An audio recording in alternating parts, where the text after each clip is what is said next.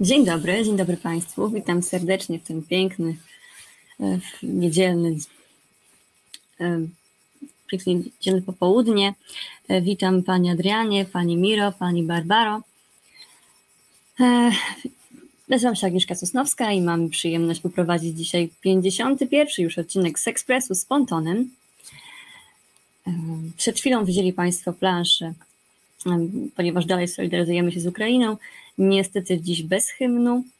Widzieli Państwo tylko numery zrzutek. Mam nadzieję, że dołożycie się też Państwo do naszej zrzutki resetowej, bo jesteśmy oczywiście dla Państwa, ale też dzięki Państwu, dlatego gorąco zachęcam.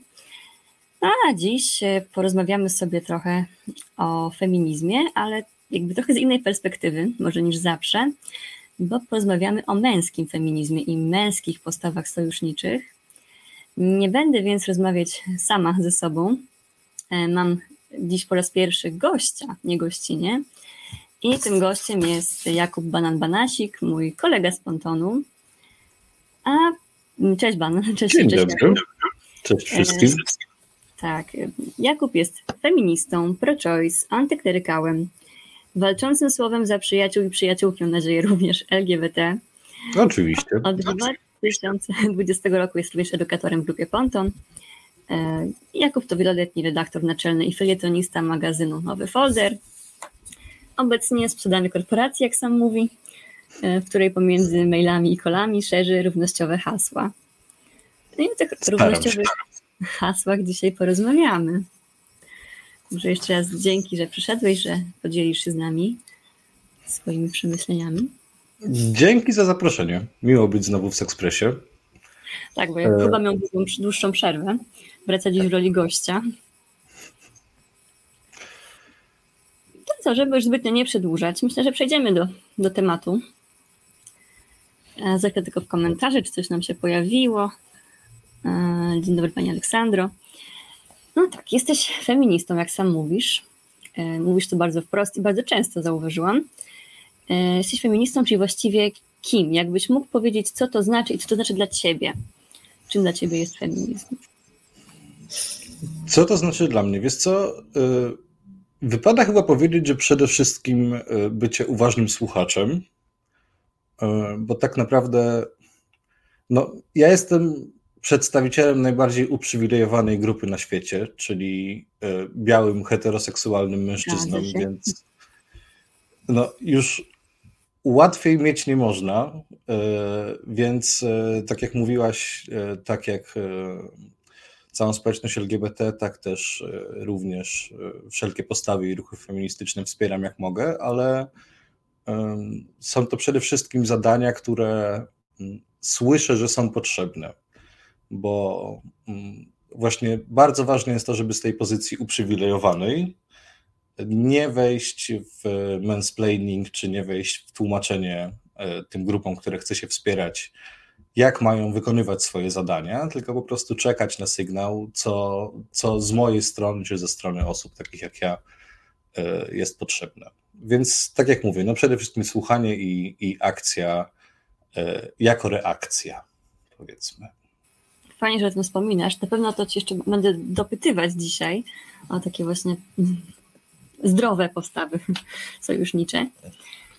A w takim razie, jak to wszystko się zaczęło? Co sprawiło, że zostałeś feministą? Kiedy to nastąpiło w ogóle? Jakby z jakich pobudek? Co się stało? Wiesz co, to jest, nie wiem, trudne pytanie chyba. Ja jestem wychowany, y, w sensie miałem ogromne szczęście być wychowany w bardzo otwartym y, domu, moją największą idolką jest moja mama, moja siostra, które są dwiema niesamowicie silnymi osobami, e, więc nie miałem wyboru. Musiałem zostać feministą po prostu, e, jeżeli jestem wychowany przez takie osoby, ale przyznam szczerze, że mniej więcej do etapu gimnazjum czy liceum nie rozumiałem tego i z całą pewnością mam na koncie wiele antyfeministycznych grzechów z lat wczesno-nastoletnich, więc też można powiedzieć, że jest to jakaś próba odkupienia, powiedzmy. Wszelka działalność, która od kilku lat z mojej strony się odbywa. A pamiętasz może moment, w którym, y, albo nie wiem, zrozumiałeś samą definicję tego feminizmu? Czy jakoś zdałeś sobie sprawę z tego, że też się tak identyfikujesz? Czy był jakiś przełomowy moment w Twoim życiu, czy to jakoś tak płynnie nastąpiło?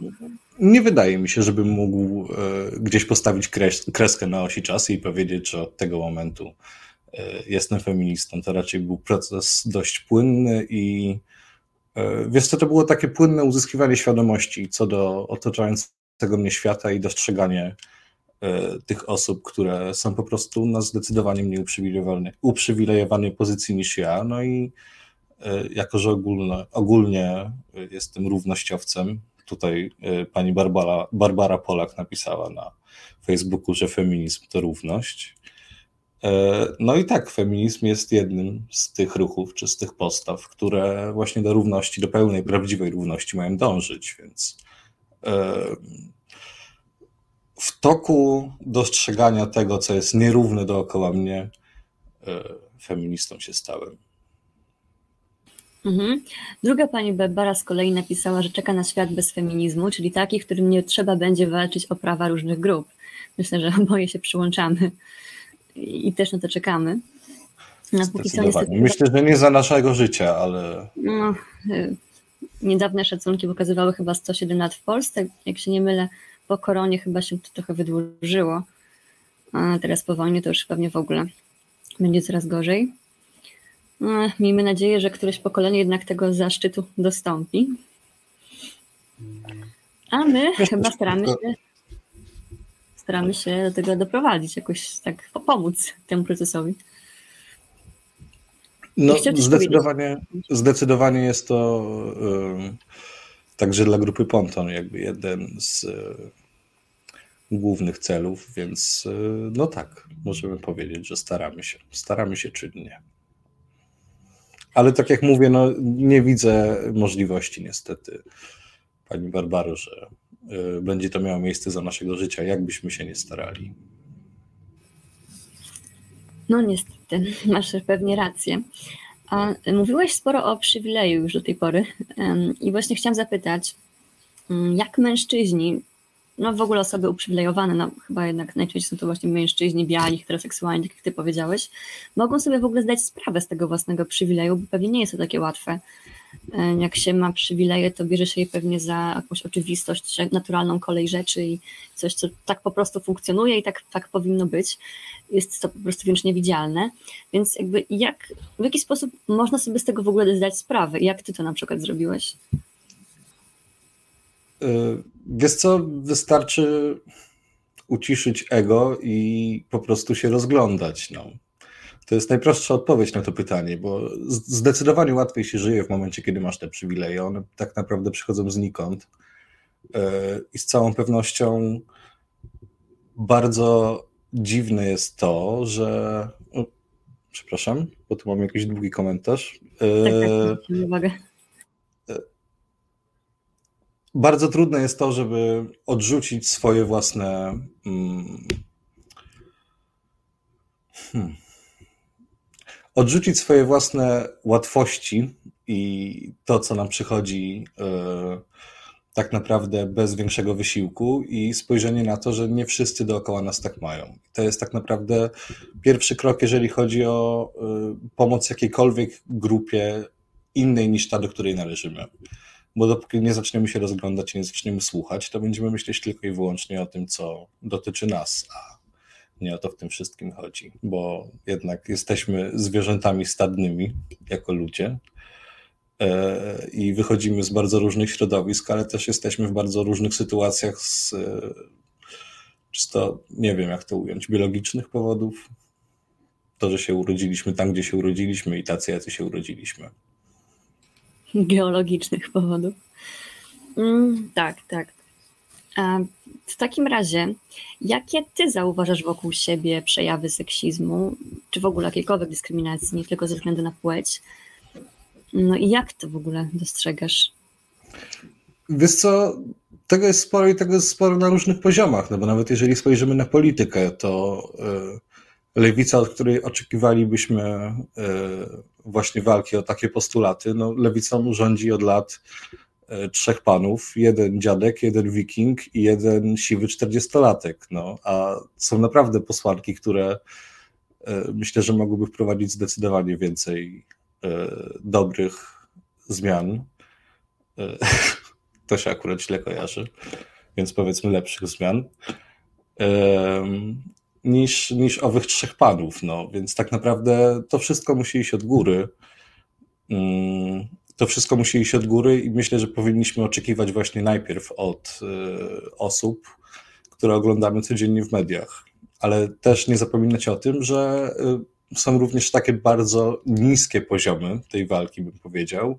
Czyli na przykład, nie wiem, wyjście z, ze swojej perspektywy, mówiąc, w męskim gronie na piwo i po prostu zwracaniu uwagi na jakieś szowinistyczne komentarze e, czy odzywki tego typu w stosunku do kobiet, które są dookoła.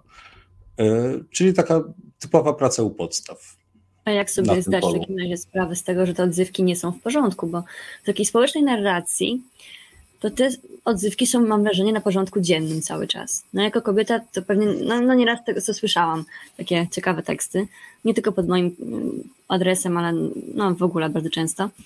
Więc jak taki mężczyzna spotykający się z kolegami na tym piwie ma sobie zadać to pytanie, dlaczego oni w sumie tak mówią o naszej koleżance, czy o mojej koleżance, nawet właściwie nie wiadomo o kim, nieważne w ogóle o kim, w ogóle o kobiecie. Wiesz co? Y, taki mały trening psychologiczny bym polecił, y, żeby zastanowić się nad tym, co byśmy pomyśleli, gdyby ktoś w sposób, w który właśnie kogoś określiłem, powiedział o naszej mamie, siostrze lub, nie wiem, dziewczynie, córce. Y, myślę, że to jest dobry punkt wyjścia, bo wtedy się trochę zmienia perspektywa. E, ale oprócz tego tutaj znowu wracamy do tego, co najważniejsze, czyli do słuchania, bo e, no, kobiety mają swoją siłę i potrafią pokazać, że coś jest nie tak, coś jest nie fair i czegoś sobie nie życzą, więc po prostu reagować również na to i zapamiętywać takie sytuacje, bo wyciąganie wniosków też tu jest bardzo ważne. Wiesz, można popełnić błąd i można się odezwać w nieodpowiedni sposób, czy nie wiem, ktoś z czystej niewiedzy e, może się dopuścić mansplainingu, ale jeżeli e, dostanie feedback, dostanie sygnał, że to jest po prostu nieodpowiednie i nie powinien tak robić, to powinien to zapamiętać na przyszłość, a nie do tego wracać. Mhm. Gorzej, jak e, kobieta zareaguje i usłyszy w odpowiedzi, że jest histeryczką, że jej się poprzewracało, już nie powiem w czym, bo jesteśmy wcześniej na antenie. E, jak unikać takich komentarzy? Czy dalej mamy myśleć właśnie o tej swojej siostrze, mamie, córce? Wiesz co, y, to już niestety jest problem wychowania, bo to jest czyste hamstwo, w sensie wiesz, postawy szowinistyczne tutaj to jest jedna, ale druga sprawa to jest to, że to jest po prostu hamskie, jeżeli dalej robimy coś, czego ktoś sobie E, wyraźnie nie życzy i nam wręcz o tym mówi, czy nam to w jakiś inny sposób niewerbalnie pokazuje. E, no a bardzo smutny e, jest wniosek, mm, że musimy uczyć po prostu podstaw kultury ludzi dookoła nas. Jeżeli to jest nasz punkt wyjścia, to no, jesteśmy w czarnej. Oczywiście bardzo smutny wniosek, ale chyba prawdziwy, mam wrażenie, przynajmniej czasami. E, zgadzam się z tym, co mówisz, że należałoby w pierwszej kolejności właśnie podstawić tę swoją siostrę, przyjaciółkę i tak dalej. Nawet często jest to praktykowane przez kobiety. Coraz częściej słyszę na różnych forach, że właśnie jak jakaś kobieta dostanie nie, um, jakąś wiadomość z podtekstem, to wysyłają potem matce albo dziewczynie danego delikwenta podobno działa, więc y, polecam taki sposób, jeśli któraś akurat potrzebuje. A w międzyczasie zerknijmy sobie może na komentarze, bo trochę się ich pojawiło. Przejdźmy może do samego początku. Pani Mira pisze, że wydaje jej się, że kluczowy jest stosunek do przemocy. No właśnie, jak ty się zapatrujesz na te relacje feminizmu do przemocy? E, wiesz co, to też jest problem, bo przemoc też ma wiele twarzy, bo nie chodzi tutaj z całą pewnością jedynie o przemoc, przemoc fizyczną, ale też o przemoc mm, psychiczną. no i zdecydowanie, no, to jest też coś, co w dzisiejszych czasach jest jednym z głównych problemów i jedną z e, głównych rzeczy, na których feminizm się skupia, no bo już przeszliśmy przez te e, pierwsze trzy czy cztery fale, e, więc możemy w tym momencie już przejść do, mając te podstawy, możemy przejść do takich kwestii jak właśnie przemoc, mówić o tym głośno, edukować na ten temat dawać również taką grupową siłę kobietom, które mogłyby mm, z jakichś powodów nie chcieć o tym mówić, bo wiemy też, że jest wiele przypadków przemocy, e, przemocy domowej, e, które po prostu nie są zgłaszane, dlatego te statystyki od lat są zaniżone. E, tu mamy komentarz od Marty, że przemoc ekonomiczna wobec kobiet też jest ważnym tematem w kontekście feminizmu i z tym się też trzeba bardzo mocno zgodzić, bo przeróżnie wyglądają układy pomiędzy rodzinami, parami y, i to, jak y, ten podział ekonomiczny na co dzień wygląda. Y, I przemoc ekonomiczna też jest czymś, co się pojawiło w debacie publicznej od, pojawia od kilku lat i o czym również trzeba mówić, więc zdecydowanie przemoc jest jedną z kwestii, ale też mówmy o tym, że ona ma wiele różnych twarzy i że nie chodzi tutaj tylko i wyłącznie o przemoc czysto fizyczną, czyli taką bardziej um, nagłaśnianą od lat, można powiedzieć.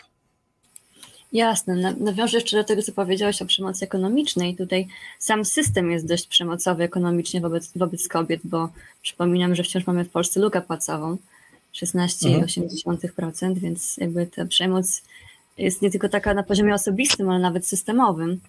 Tak. A, hmm, jak się zapatrujesz na takie teksty typu Not all men, w odwecie na nasze mitu i, i różne akcje uświadamiające temat przemocy właśnie o różnych obliczach. Wiesz co, to jest odwracanie kota ogonem i po prostu próbowanie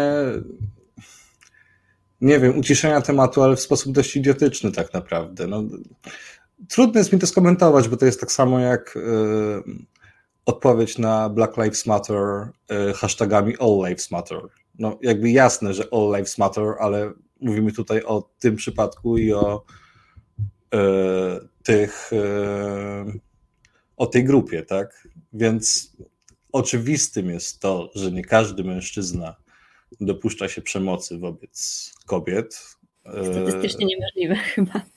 No dokładnie, ale co nie zmienia faktu, że ta przemoc istnieje i trzeba o niej mówić i po prostu trzeba próbować sobie z nim jakoś poradzić, więc e, świetnie, naprawdę świetnie, że e, osoby, które dają takie hasztagi, czy puszczają takie hasła, się tej przemocy nie dopuszczają, ale w takim razie nie skupiajcie się na tym, żeby e, manifestować to, tylko skupiajcie się na tym, żeby jeszcze więcej osób mogło to z czystym sumieniem powiedzieć no, te osoby mam wrażenie wręcz odwrotnie działają, bo one się czują często, no oni, właściwie, mogę powiedzieć oni, czują się skrzywdzeni tym, że my posądzamy mężczyzn o, o naszą, naszą krzywdę. Jakkolwiek to nawet brzmi jakoś tak dziwnie i nieskładnie, ale nieraz czytałam w komentarzach odpowiedzi na takie akcje typu MeToo, czy 16 dni przeciwko przemocy wobec kobiet, że jemu, na przykład danemu panu jest przykro, że kobiety się go boją na ulicy nam też jest przykro, że musimy się bać, tyle mogę odpowiedzieć. No właśnie, więc y, drogi panie, y, rozmawiaj ze swoimi kolegami, żeby taka sytuacja nie występowała. No. O właśnie, czyli tutaj już jest pole do męskiego feminizmu, można siebie nawzajem uświadamiać. Dokładnie tak. Mm, zerknijmy jeszcze na dalsze komentarze, bo naprawdę jest ich dzisiaj sporo. E, pani Maria Zalewska e, napisała z 10 minut temu ale to jest dziwne, że takie programy robicie. Jest dużo mężczyzn, którzy zajmują się domem, sprzątają, odkurzają, gotują, zajmują się dziećmi, a także robią remonty, malują mieszkania i wiele innych obowiązków robią, obowiązków robią nasi mężowie. No świetnie, e, no. No wspaniale. Mario, bardzo dobrze. Gratulujemy, tylko tyle możemy powiedzieć. To znaczy, no, Prawda jest taka, że podział obowiązków w domu to y, jest sprawa bardzo indywidualna. Jakby E, pani Mario, nie jest e, problemem to, w sensie inaczej może.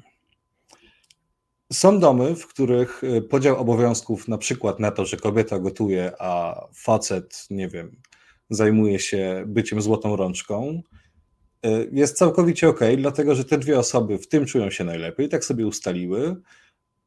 To jest świetne. I wtedy, nie wiem, mają jasny podział obowiązków, nie ma tarć. Problemem jest to, że w naszej psychice i przez nasze wychowanie zapisało się to, że kobieta właśnie powinna być tą osobą, która zajmuje się kuchnią, a facet powinien być tą złotą rączką. E, więc, tak jak mówię, no podział obowiązków jest bardzo indywidualny, ale yy, takie przypisywanie tych ról odgórne, które siedzi w naszej głowie, to już jest coś, z, z czym dalej musimy po prostu walczyć. Dokładnie, tym bardziej, że statystyki pokazują, niestety, chciałam je teraz znaleźć, jak, jak mówiłeś, Kuba, ale nie mogę się do nich dogrzebać, ale z tego co pamiętam, to chyba w Polsce wciąż w 82% piorą kobiety, nie, w procentach domów oczywiście piorą kobiety, w 70 chyba iluś prasują, gotowanie też jest jakoś tam wysoko punktowane wśród kobiet, więc no, to, że jest parę wyjątków, to jest oczywiście bardzo budujące i to jest wspaniałe, ale wciąż nie jest to niestety normą. E, może te statystyki, statystyki mi jeszcze jakoś wpadną w oko. E, natomiast... Wiesz, to też, jest, e, to też jest następstwo, można powiedzieć, wychowania i tego, co było w domu, no bo koniec końców bardzo dużo przyjmujemy z tego, co widzieliśmy w domu rodzinnym, czy widziałyśmy w domu rodzinnym. Więc jeżeli to jest podział obowiązków, którego się naoglądaliśmy, będąc dziećmi, to jest bardzo prawdopodobne, że będziemy chcieli to samo wprowadzić u siebie później już w dorosłości. Absolutnie i działa to w dwie strony, bo to i mężczyźni uczą się tego, że nie muszą nic robić, ale i kobiety uczą się tego, że muszą robić wszystko.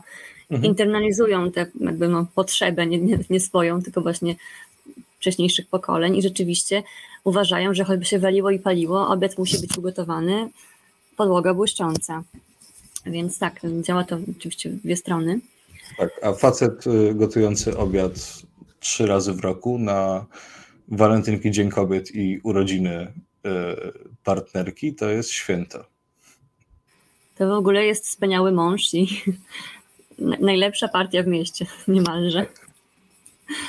Najlepsze jest, jeszcze jest to, jak w Dzień Kobiet nie zmywa, a następnego dnia partnerka ma zmywanie z dwóch dni. To kwintesencja. Okay. No tak.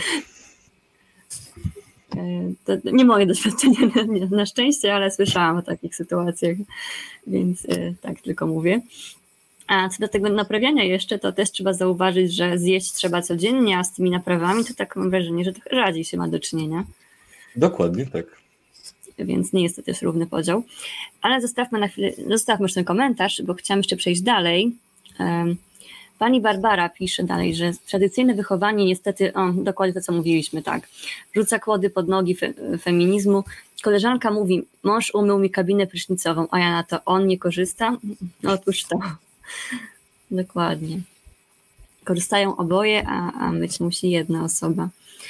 E, pani Marta napisała, może też warto pomyśleć, jakbyśmy ocenili zachowanie, gdyby w ten sposób nie zachowywał się mężczyzna, e, zachowywał się mężczyzna, a nie kobieta. O, to jest też temat rzeka, podwójne standardy.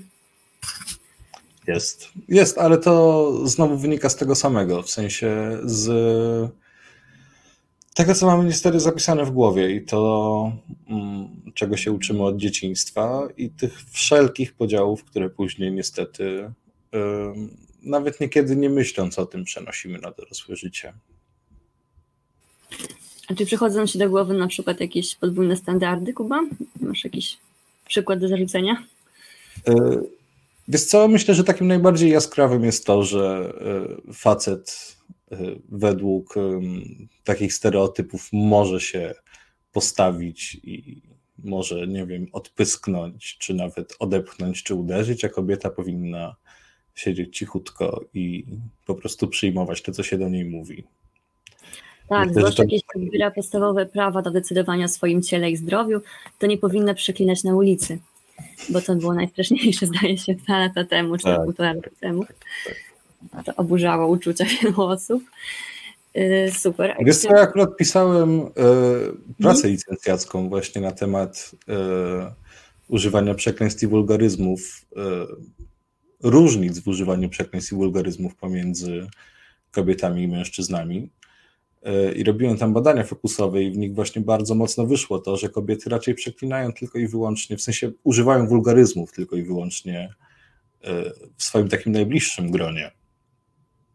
Wiadomo, że to nie były badania, które się jakoś przekładały które się jakoś przekładały na całą populację, bo to było badanie jakościowe, fokusowe, więc grupa była mała, ale e, miało to jakieś prze, prze, przełożenie też na literaturę e, przedmiotu, którą wtedy wykorzystywałem, więc nawet coś tak codziennego tak naprawdę, e, jak nie wiem, rzucenie sobie jakimś wulgaryzmem pod nosem, czy po prostu użycie go na co dzień, E, to też jest jedna z części tych podwójnych standardów, że się mówi, że kobietom nie wypada, czy nie wiem, że kobietom nie wypada się upić, czy że nie wypada palić, bo kobieta źle wtedy wygląda. Ja na przykład jestem też fanem. Nie wypada.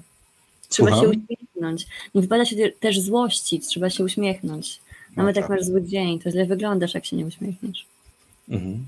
I e, tak, to słyszałem takie sytuacje, że e, jedna z moich koleżanek w trakcie takiego gorszego dnia w tramwaju została zaczepiona dwukrotnie z pytaniem, dlaczego jesteś taka smutna, piękna. Więc jakby no. To jest właśnie to, na co, czego my jako faceci nie doświadczymy na co dzień e, i możemy sobie z tego nie zdawać sprawy, dlatego po prostu musimy słuchać, żeby, żeby mieć w ogóle pojęcie o tym, że takie rzeczy się dzieją na co dzień. Jeszcze do głowy przyszło mi e, w kontekście podwójnych standardów e, to, jak inaczej patrzy się na kobiety, które mają bogatsze niż trzeba życie erotyczne, podczas gdy mężczyzn się za to wręcz nagradza, kobiety są wyzywane od najgorszych, też nie będziemy przytaczać, mhm. ale pewnie wszystkie i wszyscy wiemy o, o czym mówię. Mm, tak samo ocenia się seksualność kobiet, na przykład jak kobieta spotyka się, mam wrażenie, z obcokrajowcem, może być gorzej traktowana niż, w odwrot, niż gdyby to było w odwrotną stronę. Mm, przez to, że właśnie ocenia się ciągle kobiety przez pryzmat ich seksualności, no i też w seksualności samej mamy tę rolę zaznaczony. Widzisz, to jest, coś, o czym, to jest coś, o czym nie pomyślałem nigdy akurat, więc uczę się w trakcie tej rozmowy. To cieszę się, nie cieszę się, że tak jest, cieszę się, że się uczysz, ale e, to oczywiście zależy, e, wiadomo, od, od osoby, od środowiska może, wiadomo, że nie zawsze to tak działa i mam wrażenie, że się, że się to powoli zmienia, więc to jest akurat e, super, ale dostrzegałam takie nieraz takie, takie rzeczy, sygnały. Patrzę jeszcze cały na komentarze, bo, bo nie, nie dobrnęłam do końca i zanim wrócę do własnych pytań, to jeszcze się odniesiemy szybko. Pani Pani Mira Walkiewicz pisze, że często kpi się z seksualności człowieka, do czego według mnie mamy prawo. Oczywiście, jak najbardziej. Jako grupa Ponton to podkreślamy na co dzień w naszej pracy. E, pani Marta pisze, że przemoc ekonomiczna wobec kobiet też jest ważnym tematem w kontekście feminizmu. Mhm, mhm to tak, to Kuba o tym właśnie już mówił, rozwinęliśmy ten punkt. Pani Barbara mówi, że przemoc nie ma płci. O, Kuba, jak myślisz, przemoc ma płeć? To znaczy tak, jeżeli chodzi o ogólny sens tego komentarza, to zgodzę się w 100%, bo przemoc nie ma płci, ale jeżeli chodzi o taki komentarz w kontekście tej rozmowy, to jest to niebezpiecznie blisko y, według mnie tego mówienia, że nie wszyscy faceci, tak? Czyli jest to trochę odwracanie y, oczu od tematu tak naprawdę. Tak, zgadzam się, że oczywiście ofiarą przemocy i sprawczynią czy sprawcą przemocy może być i kobieta, i mężczyzna, wiadomo. Natomiast e, no, w kontekście tego, gdy kobiety mówią o tym, że się boją wyjść na ulicę po zmroku, że to one są jednak częściej atakowane, no to ten komentarz jest taki dość problematyczny dla mnie na przykład. No, te statystyki pokazują jednak, że częściej sprawcami przemocy są mężczyźni, a ofiarami niestety kobiety. Więc oczywiście każda osoba może paść ofiarą przemocy, każda może się jej dopuścić i zawsze jest to oczywiście karygodne, ale no, jednak uważałabym z tego typu form, sformułowaniami. No, zwłaszcza może tak jak powiedzieć w kontekście naszej rozmowy. Właśnie. Y, pani Marta pisze, że kobiety odpowiadają, owszem, nie wszyscy mężczyźni są tacy, ale my kobiety nie wiemy, którzy się tej przemocy dopuszczają, a którzy nie, więc niestety musimy zachować ostrożność. Dokładnie. Dokładnie. Jako kobieta to jest to, czym... Mów. To jest to, o czym mówiliśmy właśnie, że ten przykład, który przytoczyłaś e, z jakiegoś komentarza e, dawnego na mediach społecznościowych, że e, jakiś mężczyzna poczuł się urażony tym, że może być postrzegany jako ktoś, kto zaatakuje, no ale właśnie chodzi o to, że gdybyśmy my również jako mężczyźni dążyli do tego, żeby tej przemocy było jak najmniej, nawet poprzez wpływanie na swoich najbliższych znajomych czy rodzinę, e, to po prostu takiej sytuacji by nie było i tego strachu byłoby zdecydowanie mniej. Dokładnie. E, pani Barbara Polak pisze, że stereotypy kreują często kobiety. E, tak, to prawda, że kobiety je powielają, ale z tym kreowaniem no, stereotypy wynikają z patriarchatu kobiety się tych stereotypów uczą i oczywiście często je powielają, ale czy je kreują? Tutaj byśmy musieli poprosić chyba panią Barbarę o rozwinięcie myśli. Tak, tak, też mi się tak wydaje. Poprosimy, jeśli pani ma ochotę się z nami podzielić e, przemyśleniami, a tymczasem przejdziemy do komentarza pana Jana Wiśniewskiego. Mój kolega tłumaczył hamstwo nauczyciela WF-u, że niby potężnemu facetowi to wypada, ale kobiecie nie. Nauczycielka polskiego też bywała hamska i wulgarna. Co o tym sądzicie?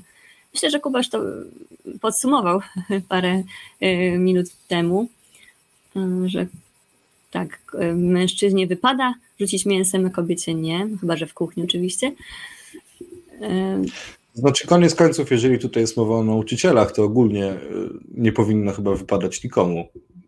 Mm, to tak, to prawda, aczkolwiek zdarza się, byłam nawet świadkinią kiedyś, ale, ale no tak, no nie, nie powinno oczywiście się w tym, w tym zawodzie zdarzać, ale mm, mam wrażenie, że jak zdarzyło się nauczycielce, to było wiele, o wiele gorzej niż jakby się zdarzyło nauczycielowi. Możliwe. Właśnie przez te podwójne standardy. E, pan Adrian napisał, że się nie zgadza, tylko nie wiem teraz z czym. To mężczyźni, szczególnie ci o skrajnie prawicowych upodobaniach i bezideowi krzywią, e, krzewią najbardziej krzywdzące stereotypy i to już doprawdy najwyższy czas, aby wreszcie przez, e, przestano usprawiedliwiać zaściankowe podejście części facetów, którzy sprowadzają kobiety do stereotypowych ról płciowych, które zabierają im poczucie wolności i podmiotowości. Bardzo się z panem Adrianem zgadzam.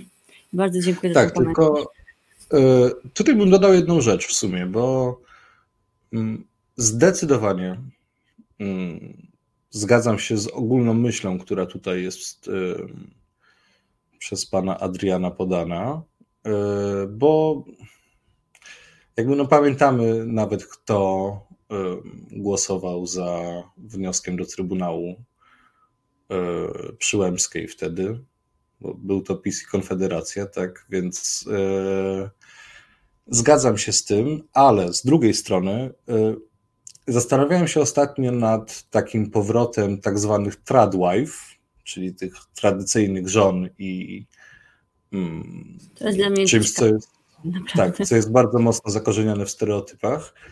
E, I tutaj znowu, to jest, jeżeli to jest kwestia bardzo indywidualna i jest jakaś osoba, która z własnej woli ma takie upodobania, no to jakby okej, okay, tak? Tylko chodzi o to, żeby nie próbować tego przekładać na wszystkich i nie robić z tego jakby takiego blueprintu no, i czegoś, co, co powinno być e, jakąś pozycją wyjściową po prostu. Czyli jeżeli ktoś nie chce się przyłączyć, to niech po prostu nie przeszkadza przynajmniej. No. I tyle. To jest bardzo, bardzo prosta kwestia i kwestia e, bardzo ważna również w Polsce, gdzie przeważają bardzo mocno e, po prawej stronie takie bardzo katolickie poglądy, że nie każdy jest y, po prostu katolikiem i tyle. Więc jakby spoko, żyj w ten sposób, jeżeli tak chcesz, ale nie każdy musi być tak jak ty. Dokładnie, zgadzam się również z Tobą. I nawet chciałam się tego właśnie odnieść. E, mm, oczywiście, że jak którejś kobiecie odpowiada taki tradycyjny model, to jak najbardziej może w nim funkcjonować i nie ma w tym nic złego. Tak samo jeżeli mężczyźnie odpowiada powiedzmy antytradycyjny i to on chce zajmować się domem, też nie ma w tym nic złego. Ale właśnie tak sobie myślę, że najważniejsza różnica między właśnie feminizmem a patriarchatem jest taka, że feminizm daje wybór, podczas gdy patriarchat go właściwie odbiera. Bo Dokładnie feminizm tak. nie stanowi zagrożenia dla takich mm, tradwives, o których mówiłeś, bo one mogą dalej żyć w takim modelu w ramach jakby ogólnej równości, bo będąc równym człowiekiem można sobie właśnie wybrać, kim się tak naprawdę chce być i, i jakie wartości praktykować. A gdy żyjemy w patriarchacie, to niestety osoby takie jak na przykład ja, e, osoby, którym taki tradycyjny e, model nie odpowiada, mają e, bardzo trudno. Mm, no i nie tylko zresztą takie jak ja, bo inne grupy dyskryminowane również mają trudno, mają wiele przeszkód i nie mogą w pełni się realizować i w pełni realizować swojego potencjału i, i własnych wartości.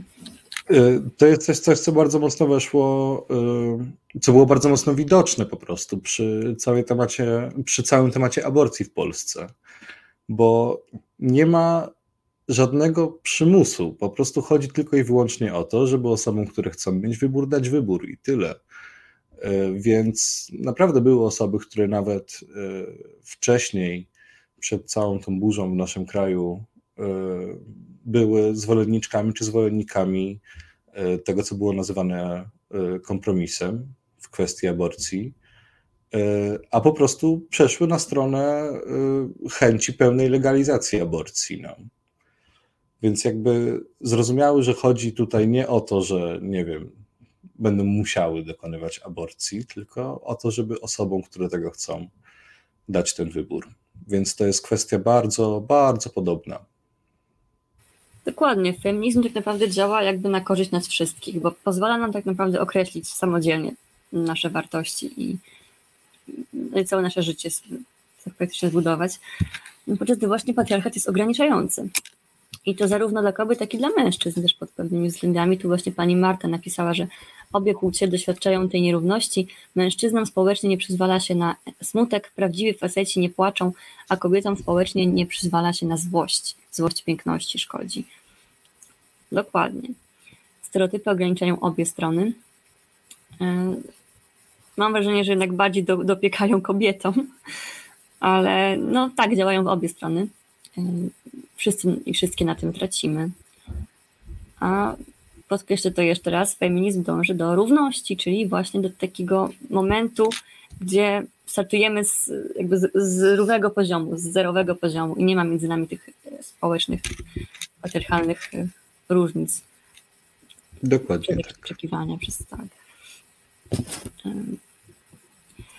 Wróćcie teraz może do swoich pytań, bo chciałam zapytać Cię w takim razie, czy prawdziwy mężczyzna, bo tu pojawiło się takie sformułowanie, czy prawdziwy mężczyzna, w cudzysłowie to mogę postawić, e, jest feministą i dlaczego tak?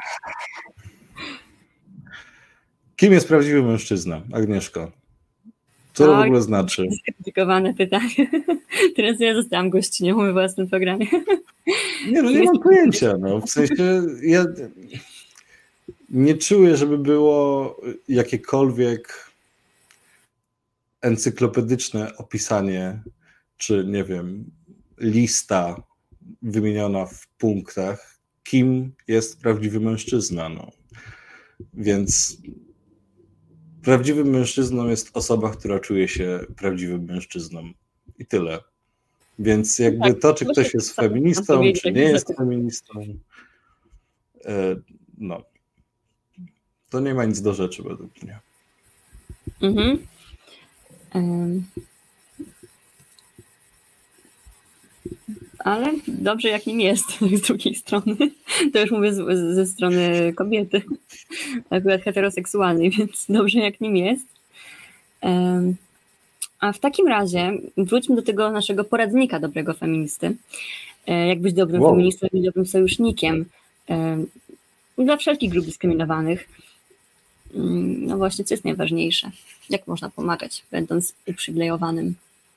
Wiesz co, mam wrażenie, że już y, rozmawialiśmy o tym na początku, że wychodzimy od słuchania i tutaj znowu y, myślę, że powrót do strajku kobiet będzie y, takim dobrym tłem dla ukazania tego, bo w tamtym momencie mam wrażenie, że nawet niespecjalnie, tylko mm, przez może trochę brak empatii zdarzyło się e, kilka przypadków facetów, którzy chcieli właśnie mówić kobietom, jak one powinny strajkować, e, jak powinny to zrobić, żeby osiągnąć swoje cele, co jest złe, co jest dobre i tak dalej, i tak dalej. No i właśnie nie o to chodzi. Chodzi o to, żeby um, stanąć w drugim czy w trzecim rzędzie i poczekać na to, gdzie będzie jakaś luka, którą możemy wypełnić i w jaki sposób pomóc. Jeżeli kobiety by takiej pomocy potrzebowały, to po prostu o tym powiedzą i tyle. I zareagować na um,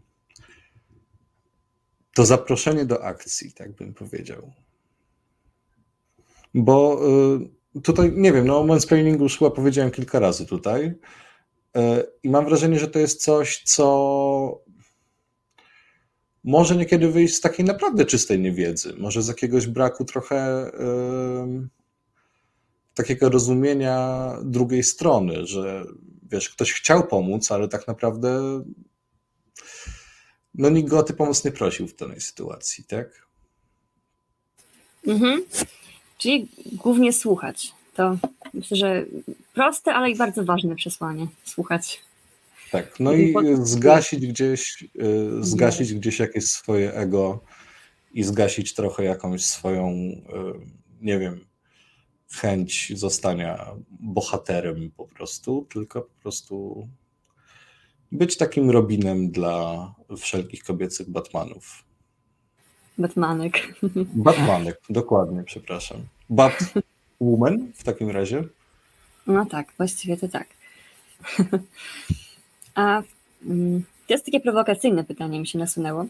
E, jesteś feministą, Dawaj. czyli rzecznikiem praw kobiet. No między innymi oczywiście, bo też, tak jak mówiliśmy, innych grup dyskryminowanych, ale czy to przyznawanie praw kobietom jakby na pewno wiąże się z oddawaniem przywileju. W związku z tym, dlaczego zdecydowałeś się ten przywilej oddać i wystąpić tak e, niejako trochę przeciwko własnym interesom? Jak to w ogóle odbierasz? Może to nie jest występowanie przeciwko sobie? Wiesz co, ja tego kompletnie nie czytam jako postępowania przeciw własnym interesom, bo e, w momencie, kiedy prawa będą równe, w momencie, kiedy, nie wiem, na przykład podział obowiązków we wszelakich firmach będzie równy w miejscach pracy, e, to dopiero wtedy wszystkie osoby będą miały możliwość pokazania tego, co mają najlepsze, a na tym korzysta cały zespół, więc e, to wcale nie jest odbieranie sobie przywilejów, to jest tworzenie lepszego miejsca dla wszystkich dookoła, a na tym korzysta ostatecznie cała grupa, więc to jest jedynie pozorne tak naprawdę. To, o czym mówisz, że jeżeli facet, który ma przywileje, e, jest feministą, to wtedy odbiera coś sobie e, dla dobra kogoś innego. To jest nieprawda. Super, że to zdementowałeś. Super też to, co mówiłeś o o tym potencjale. O to właśnie chodzi. Zerknęłam jeszcze w komentarze w międzyczasie.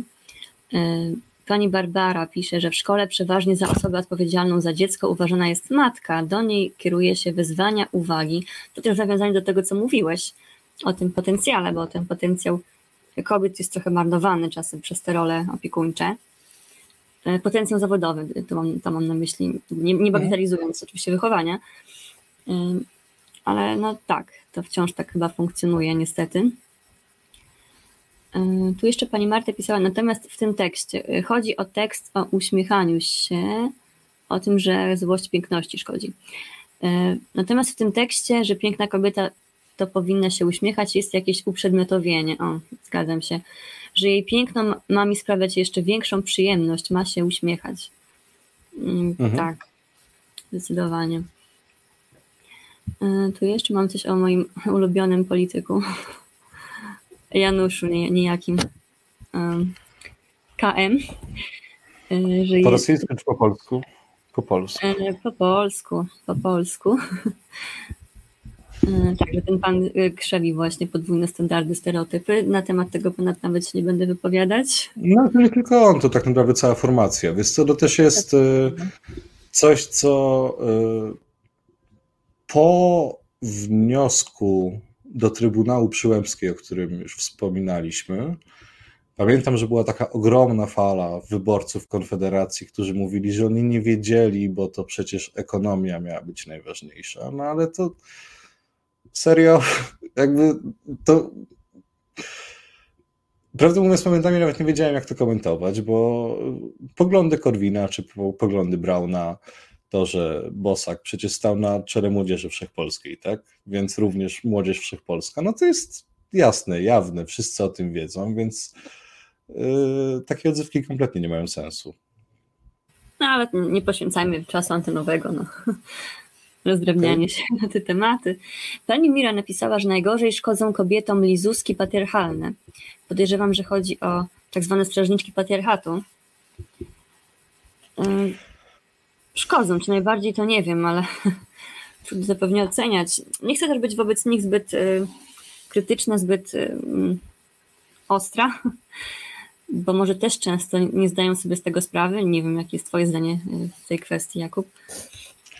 Jest to możliwe, ale wiesz co, często mam wrażenie jest tak, że największymi e, może nie przeciwnikami i przeciwniczkami, ale największym złem dla wszelkich ruchów są osoby, które się wywodzą z danych ruchów, tylko po prostu e, albo idą w bardzo radykalny odłam, albo się odwracają od swojego własnego, od swoich własnych wcześniejszych poglądów.